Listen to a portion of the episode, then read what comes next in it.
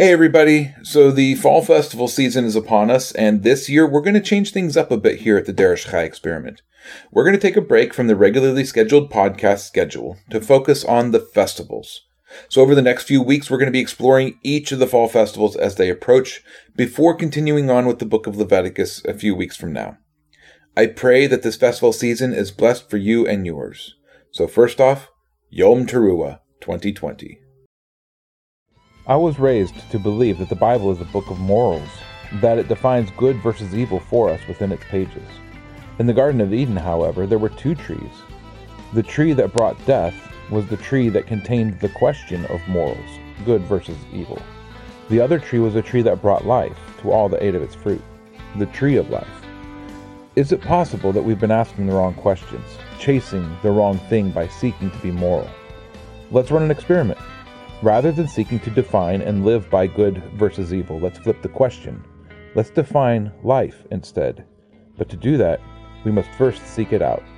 So join us as we derish chai, as we seek life.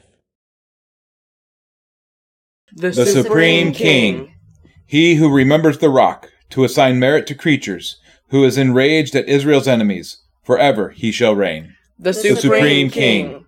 Good is he who abides forever his goodness is forever. He measures out the eternal heavens. Forever he shall reign.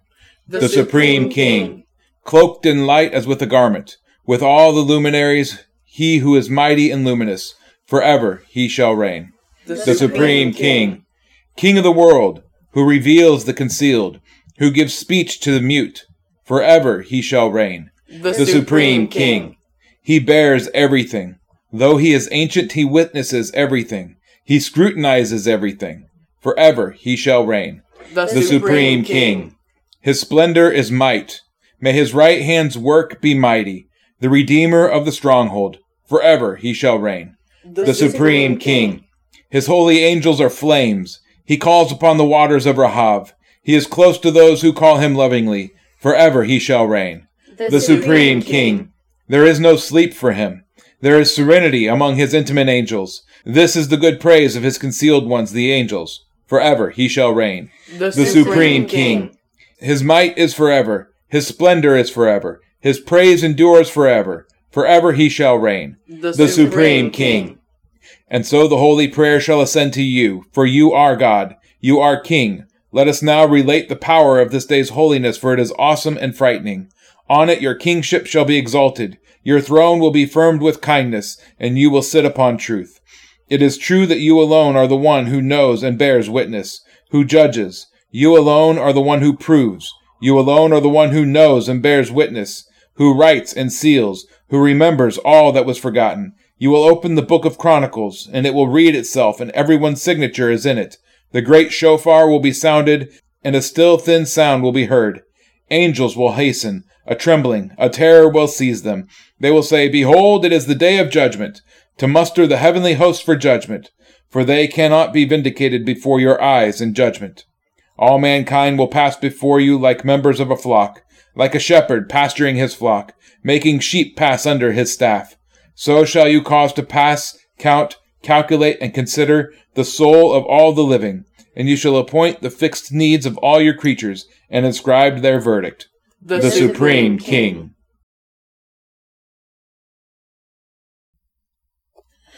Psalm 118 O give thanks to Hashem, for he is good, because his loving commitment is everlasting. Let Israel now say, His loving commitment is everlasting. Let the house of Aaron now say, His loving commitment is everlasting. Let those who fear Hashem now say, His loving commitment is everlasting. I called on Yah in distress. Yah answered me in a broad place. Hashem is on my side. I do not fear what man does to me. Hashem is for me among those helping me. Therefore I look on those hating me. It is better to take refuge in Hashem than to trust in man. It is better to take refuge in Hashem than to trust in princes. All the nations surround me. In the name of Hashem I shall cut them off. They surrounded me. Yes, they surrounded me. In the name of Hashem I shall cut them off. They surrounded me like bees, and they were extinguished like burning thorns. In the name of Hashem I shall cut them off. Pushing, the enemy pushed me to fall, but Hashem helped me. Yah is my strength and my song, and he has become my salvation. The voice of rejoicing and salvation is in the tents of the righteous. The right hand of Hashem is doing mightily. The right hand of Hashem is exalted. The right hand of Hashem acts mightily. Let me not die, but live, and declare the works of Yah. Yah has punished me severely, but did not give me over to death. Open to me the gates of righteousness. I enter through them. I thank Yah. This is the gate of Hashem. The righteous enter through it. I thank you, for you have answered me and have become my salvation. The stone which the builders rejected has become the chief cornerstone. This was from Hashem. It is marvelous in our eyes. This is the day that Hashem has made. Let us rejoice and be glad in it. I pray, O Hashem, please save us now. I pray, O Hashem, please send prosperity. Blessed is he who is coming in the name of Hashem. We shall bless you from the house of Hashem. Hashem is God, and he gave us light. Bind the festival offering with cords to the horns of the altar. You are my God, and I praise you. You are my God, and I exalt you. Give thanks to Hashem, for he is good, for his loving kindness is everlasting.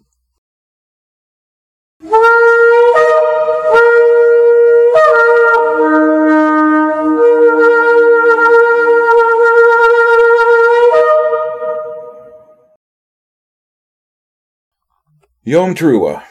Very little is said of this day in the Torah, and yet so much is said of this day in Scripture. But unfortunately, the majority of what's said is hidden.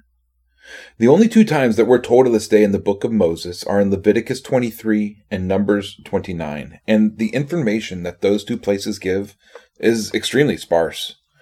This day is not given an official name there. It's simply said that this shall be a day of rest and of teruah.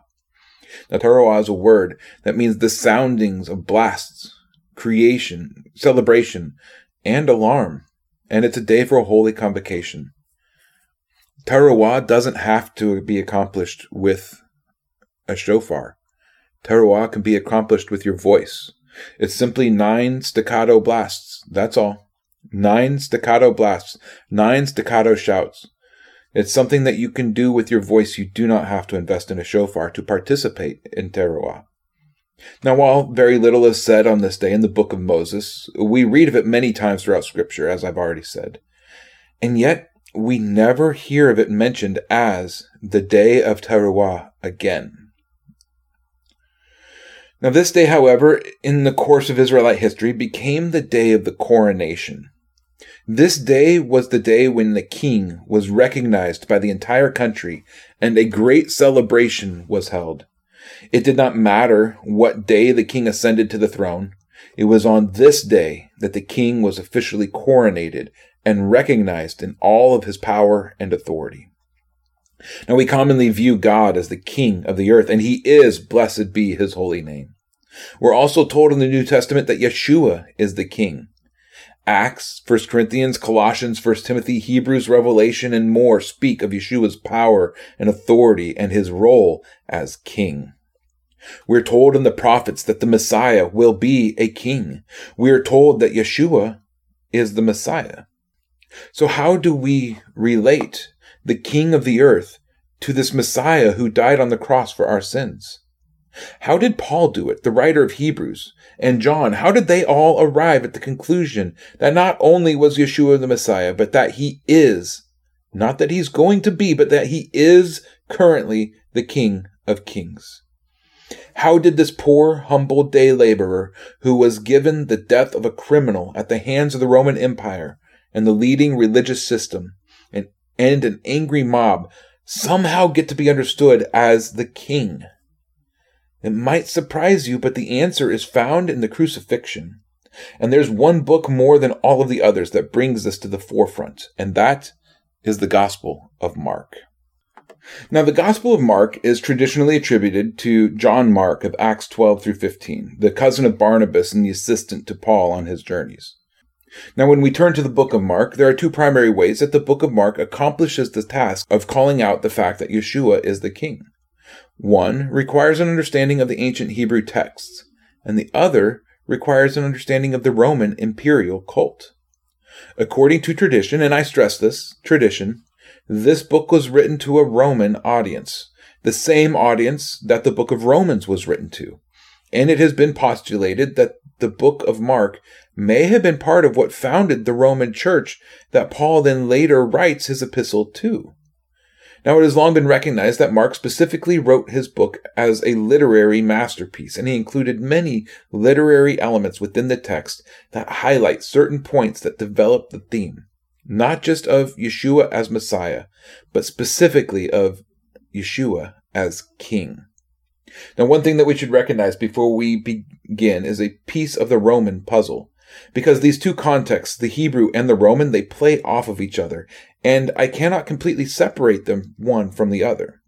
So, first off, there are a few terms that were reserved in first century culture exclusively for the emperor or the imperial family. The first of these is the Son of God. The phrase in the first century Roman culture specifically, and nearly every religion as a whole, including Hebrew, was reserved for a king. We find this actually in 2 Samuel chapter 7, when David is told that never will there lack to be a son of his who sits on the throne. And then it says, And he shall be a son to me, and I shall be a father to him. The kings of Israel were seen as the Son of God, but it also was something that permeated every other culture. Now, we've talked of this previously in regards to the exodus of Egypt, that Pharaoh was to believed to be the embodiment of the god Horus and the son of Osiris and Isis. Now, in Rome, just decades before the birth of Yeshua, this was also the case. The Roman Republic in 60 BC began a series of war that led to Julius Caesar distinguishing himself as a brilliant tactician and a general in the Gallic Wars. When the war concluded in 51 BC, Julius Caesar was commanded to step down from his position and to relinquish his authority. He refused to do so and he crossed the Rubicon under arms and began a civil war that resulted in the demise of the Republic and the beginning of the Empire. Over the next six years, he made massive reforms to the Roman government, which led to his assassination in 44 BC. Now, this assassination, it led to a second civil war, and during that war, the imperialists deified Julius Caesar as a means of solidifying support for their cause, because a comet appeared in the sky during his memorial, and this was pointed to as a sign from the gods that Julius had ascended to the heavens as a god, and that Octavian, his adopted son, was now God on earth. When the imperialists won the civil war with Octavian at its head, the idea that the emperor was the son of God quickly became settled, and over the next several decades, this idea took hold and it spread quickly throughout the Roman Empire. The first Roman leader to accept this title upon himself was none other than Octavian, who upon his ascension to the throne became known as Caesar Augustus, who, while he was still a prince, began the process of making this idea and the idea of the Roman emperor into a matter of government policy. This is the same Caesar Augustus who was the emperor when Yeshua was born. The title, Son of God or Son of the Gods, was quickly reserved for the emperor. The second term that is important to know in the context of what we're speaking of is the Greek word evangelion, or the English word gospel.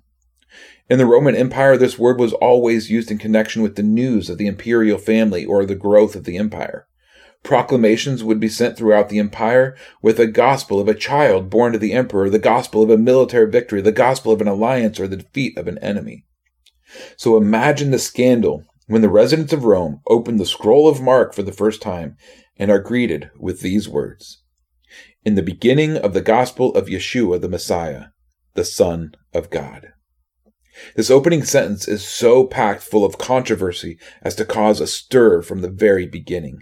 The gospel, this is imperial news. Messiah, the awaited king promised in the prophets. Son of God, a king that will supplant the systems of this world, the king of the earth. Mark then organizes his book in such a way that the entire thing is geared towards supporting this claim. Mark 1 begins with a messianic prophecy from Isaiah and then immediately transitions to Yeshua's baptism. The baptism is significant because it provides the initial support to the claim made in that opening verse.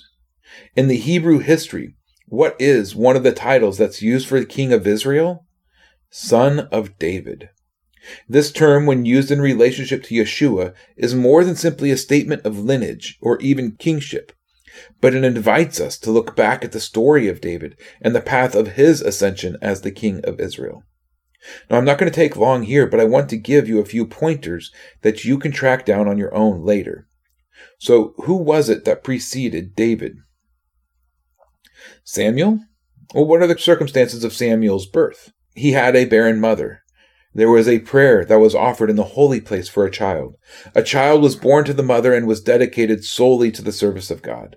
That child grew up to become a prophet, that prophet confronting the false kings of Israel, and that prophet anointing the true king of Israel. That is what this initial event in the book of Mark was meant to demonstrate. Was Yeshua anointed with oil? No. He was anointed with the Holy Spirit of God, which oil is meant to represent. And yet, similar to the anointing of David, in that David did not ascend to the throne immediately, Yeshua too did not ascend to the throne immediately. Yeshua's anointing and the announcement from heaven that this is my son, this is the awaited messianic king. The rest of the first half of Mark is dedicated to building up the support of this idea. The idea of preaching and proclaiming the the kingdom of God, healing and delivering, destroying enemies in the form of demons and strongholds of the enemy, in the form of traditions that have been built around the law, that in the end prevented the people from true obedience. The first half, up to chapter 8, verse 26, is dedicated to explaining and demonstrating just who Yeshua is. He is King, He is Messiah, and His coming is gospel. It is imperial good news. A king has been born. The last half of the book from 11 through 16 is then dedicated to revealing how it is that Yeshua attained and lived up to these claims. In between these two halves, there are four episodes. In three of them, we read of Yeshua questioning his disciples and explaining to them the process of what must be accomplished. The explanation of true kingship is one of service and suffering. Three times, once in the end of chapter 8, once in chapter 9, and once in chapter 10, Yeshua reveals. Example, Mark 9, 31. For he was teaching his disciples, and he said to them, The Son of Man is being delivered into the hands of men, and they shall kill him, and having been killed, he shall rise on the third day. This idea is repeated three times in these intermediary chapters, along with much talk of how the kingdom of God is counterintuitive to the human imagination. It's a kingdom of power, but not power used in the way that places others lower, but rather of power exercised on behalf of the least of these in order to raise them up and bring them alongside. From chapters 11 through 15, we read of Yeshua's last week in Jerusalem and how, and how his kingship is revealed. And it is here specifically that knowledge of Roman coronation ceremonies becomes useful. In each of these three sections, there are significant events that it seems as if Mark was being intentional in creating a parallel between them to demonstrate his deeper point. Those three events being Yeshua's baptism in chapter 1, Yeshua's transfiguration in chapter 9, and Yeshua's crucifixion in chapter 15. In each story, there is a covering or a veil that is referenced. In Mark 1 through 10, the heavens are torn. In Mark 9 3, their garments become radiant white. And in Mark 15 3, the curtain of the temple is torn. In each story, Elijah is referenced.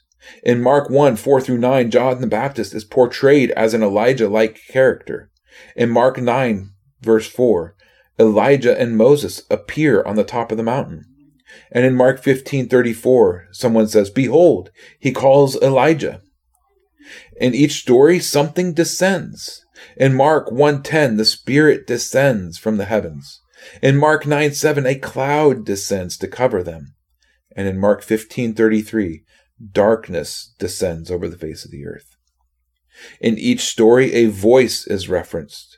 In Mark 1:11, a voice from the heavens speaks to the people. In Mark 9:7, a voice from the clouds is heard declaring, "This is my son."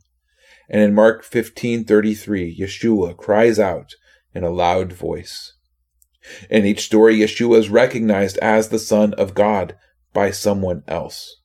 In Mark 1 11, it says, You are my son, the beloved, and you I am well pleased. The voice of God says this from heaven. In Mark 9 7, that voice declares, This is my son, the beloved one. Listen to him. And in Mark 15 39, the centurion declares, Truly, this man was the Son of God. Now, these events, they're told in the same order in order to string a thread from one end of Mark to the other, with these connecting events upholding the rest of the story. The first records Yeshua's anointing. The transfiguration carries language of priesthood in Mount Sinai. The final carrying the language of kingship and ascension to the throne. The specifics of that last one, Yeshua's ascension as a king, is still a bit fuzzy to us. So, in order to see it, we have to look back at the Roman triumph. A triumph was a ceremony in which a Roman emperor would ascend to the throne. It was a process that the emperor would go through. It was not often that a Roman emperor would become emperor while in Rome. Many times they were out in the empire somewhere on some business or another when the emperor would pass away, and the new emperor would become emperor immediately. However, it was not until the new emperor would then enter the city of Rome the one who was emperor in name only, who had not been accepted by the people or raised to the position, who had not gone through his coronation.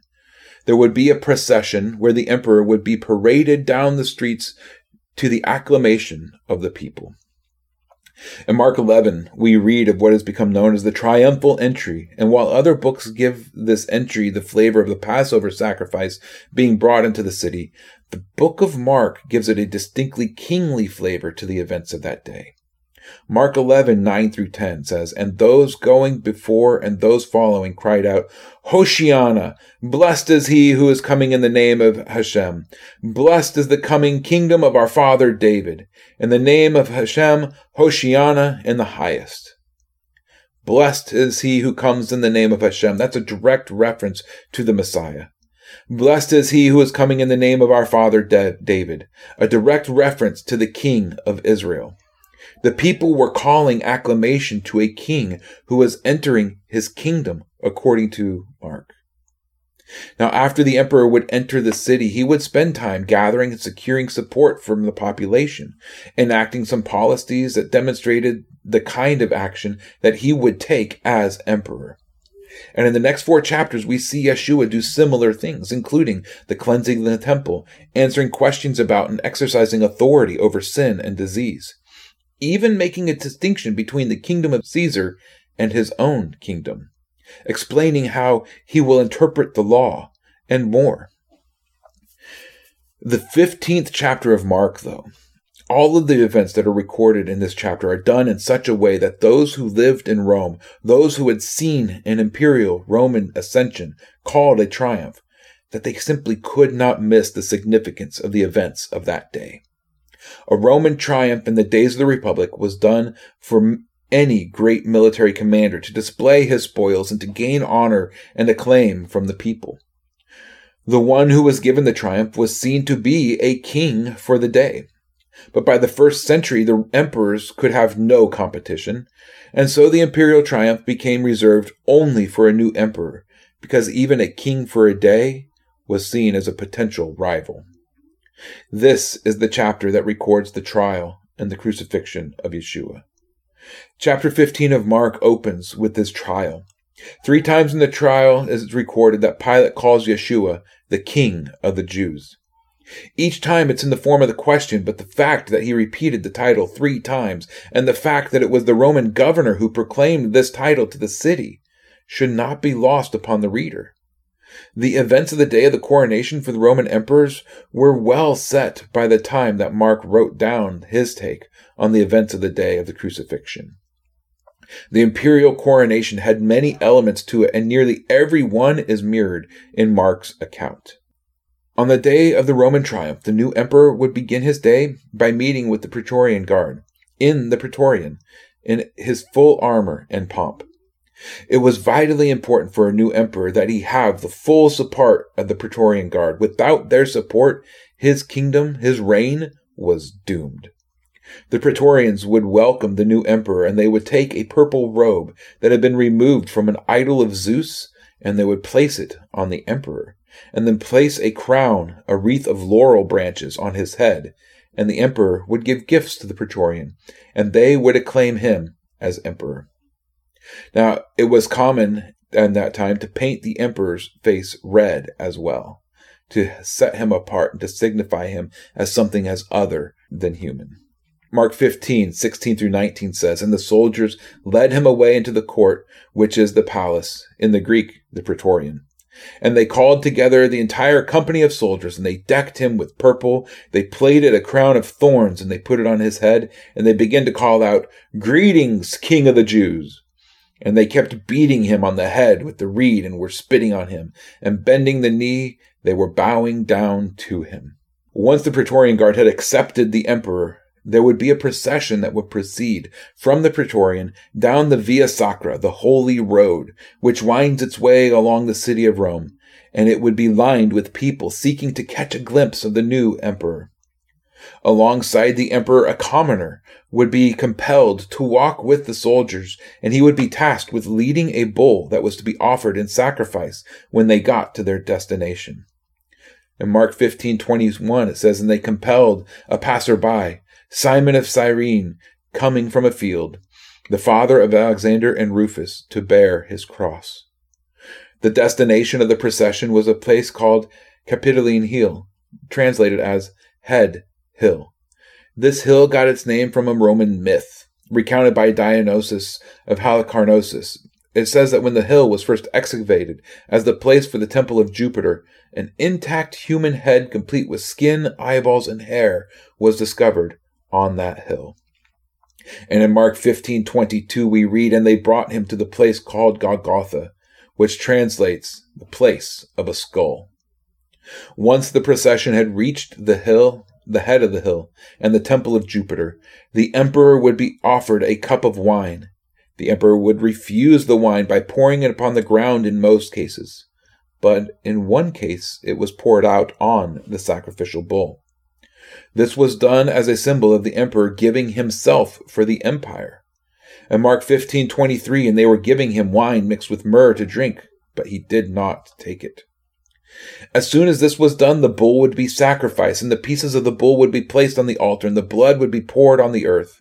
The emperor would then ascend the steps of the temple of Jupiter to the very top. One way that the emperor would demonstrate his authority in this moment was to have someone extremely important just beneath the emperor, one to the right and one to the left, just two steps below him. Claudius had his two son in laws, Flavius had his two sons, Domitian and Titus to either side. In Mark 15, 25 through 27, we read, And it was the third hour, and they impaled him. And the inscription of his accusation was written above the king of the Jews, and with him they impaled two robbers, one on his right and the other on his left. The crowd would then proclaim acclamation for their new emperor, acclaiming his glory.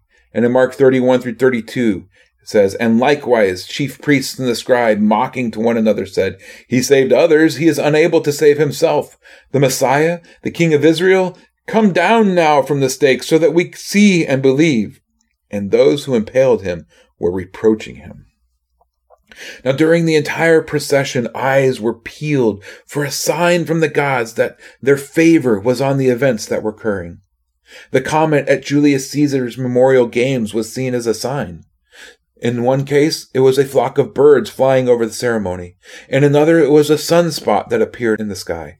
In another, it was a storm that appeared. In another, it was a burst of lightning the shape of a cloud or a cloud covering the sun or moving out of the way of the sun at a propitious moment. Anything that could be seen as out of the ordinary in the sky could be pointed to as a sign of favor from the gods over this new emperor. And in Mark 15:33 we read and when the 6th hour came darkness came over all the land until the ninth hour. And in Mark 15:38 and the veil of the dwelling place was torn in two from top to bottom. After all of this, one man recognizes what has just happened. He recognizes that he has been in the presence of a king, and this man was not a Jew. It was not one who was raised in Hebrew culture and literature who recognized that he had been in the presence of a king. It was the captain. It was a Roman. It was the one who'd been with Yeshua through the entire ordeal. Mark 15:39 and when the captain who was standing opposite saw that he cried out like this and breathed his last he said truly this man was the son of God Let's remember that in Roman culture the son of God was king language you don't call someone the son of God unless they are a king the book then closes shortly after this Chapter 16, verse 8 is widely recognized as the ancient and the original ending of the book of Mark. Yeshua is buried, time passes. Early in the morning, the women go to minister to the body of Yeshua. Upon getting to his tomb, they find it instead occupied by an angel who tells them, Do not be afraid. Yeshua has risen from the dead. Go, tell his disciples. And the women fled from the tomb trembling and bewildered, and they told no one, for they were afraid. And that's it. The original ending of the book right there. They were afraid. The Gospel of Mark makes a claim from the opening line Yeshua is the King. Mark then supports his idea through every page of his telling of the story in many ways, only a few of which I've touched on today.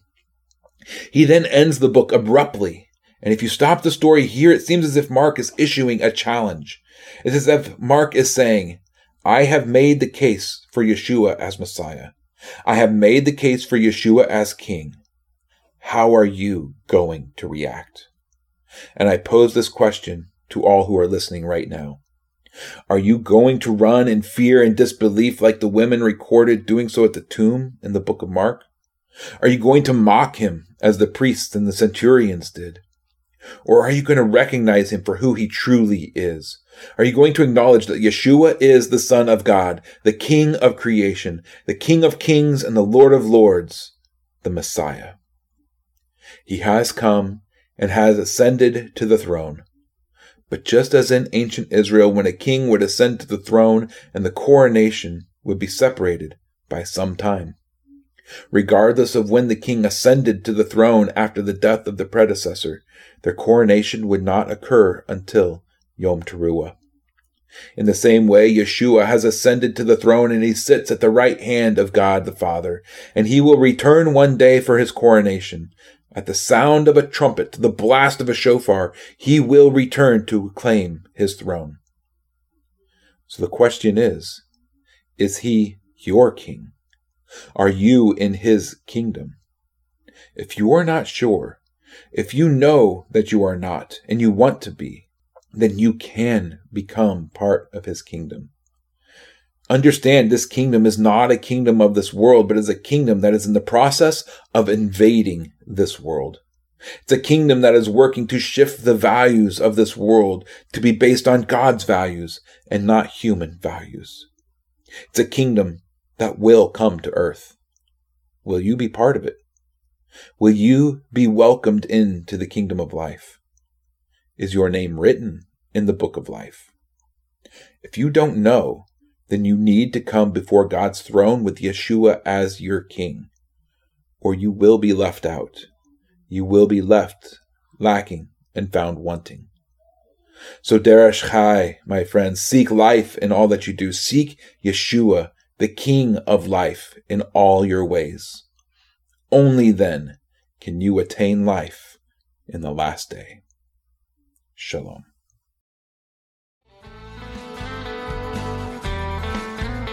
Thank you for tuning in to Derash Chai. If you would like to find out more or support this ministry, head over to seeklifesc.com. That's seeklifesc.com.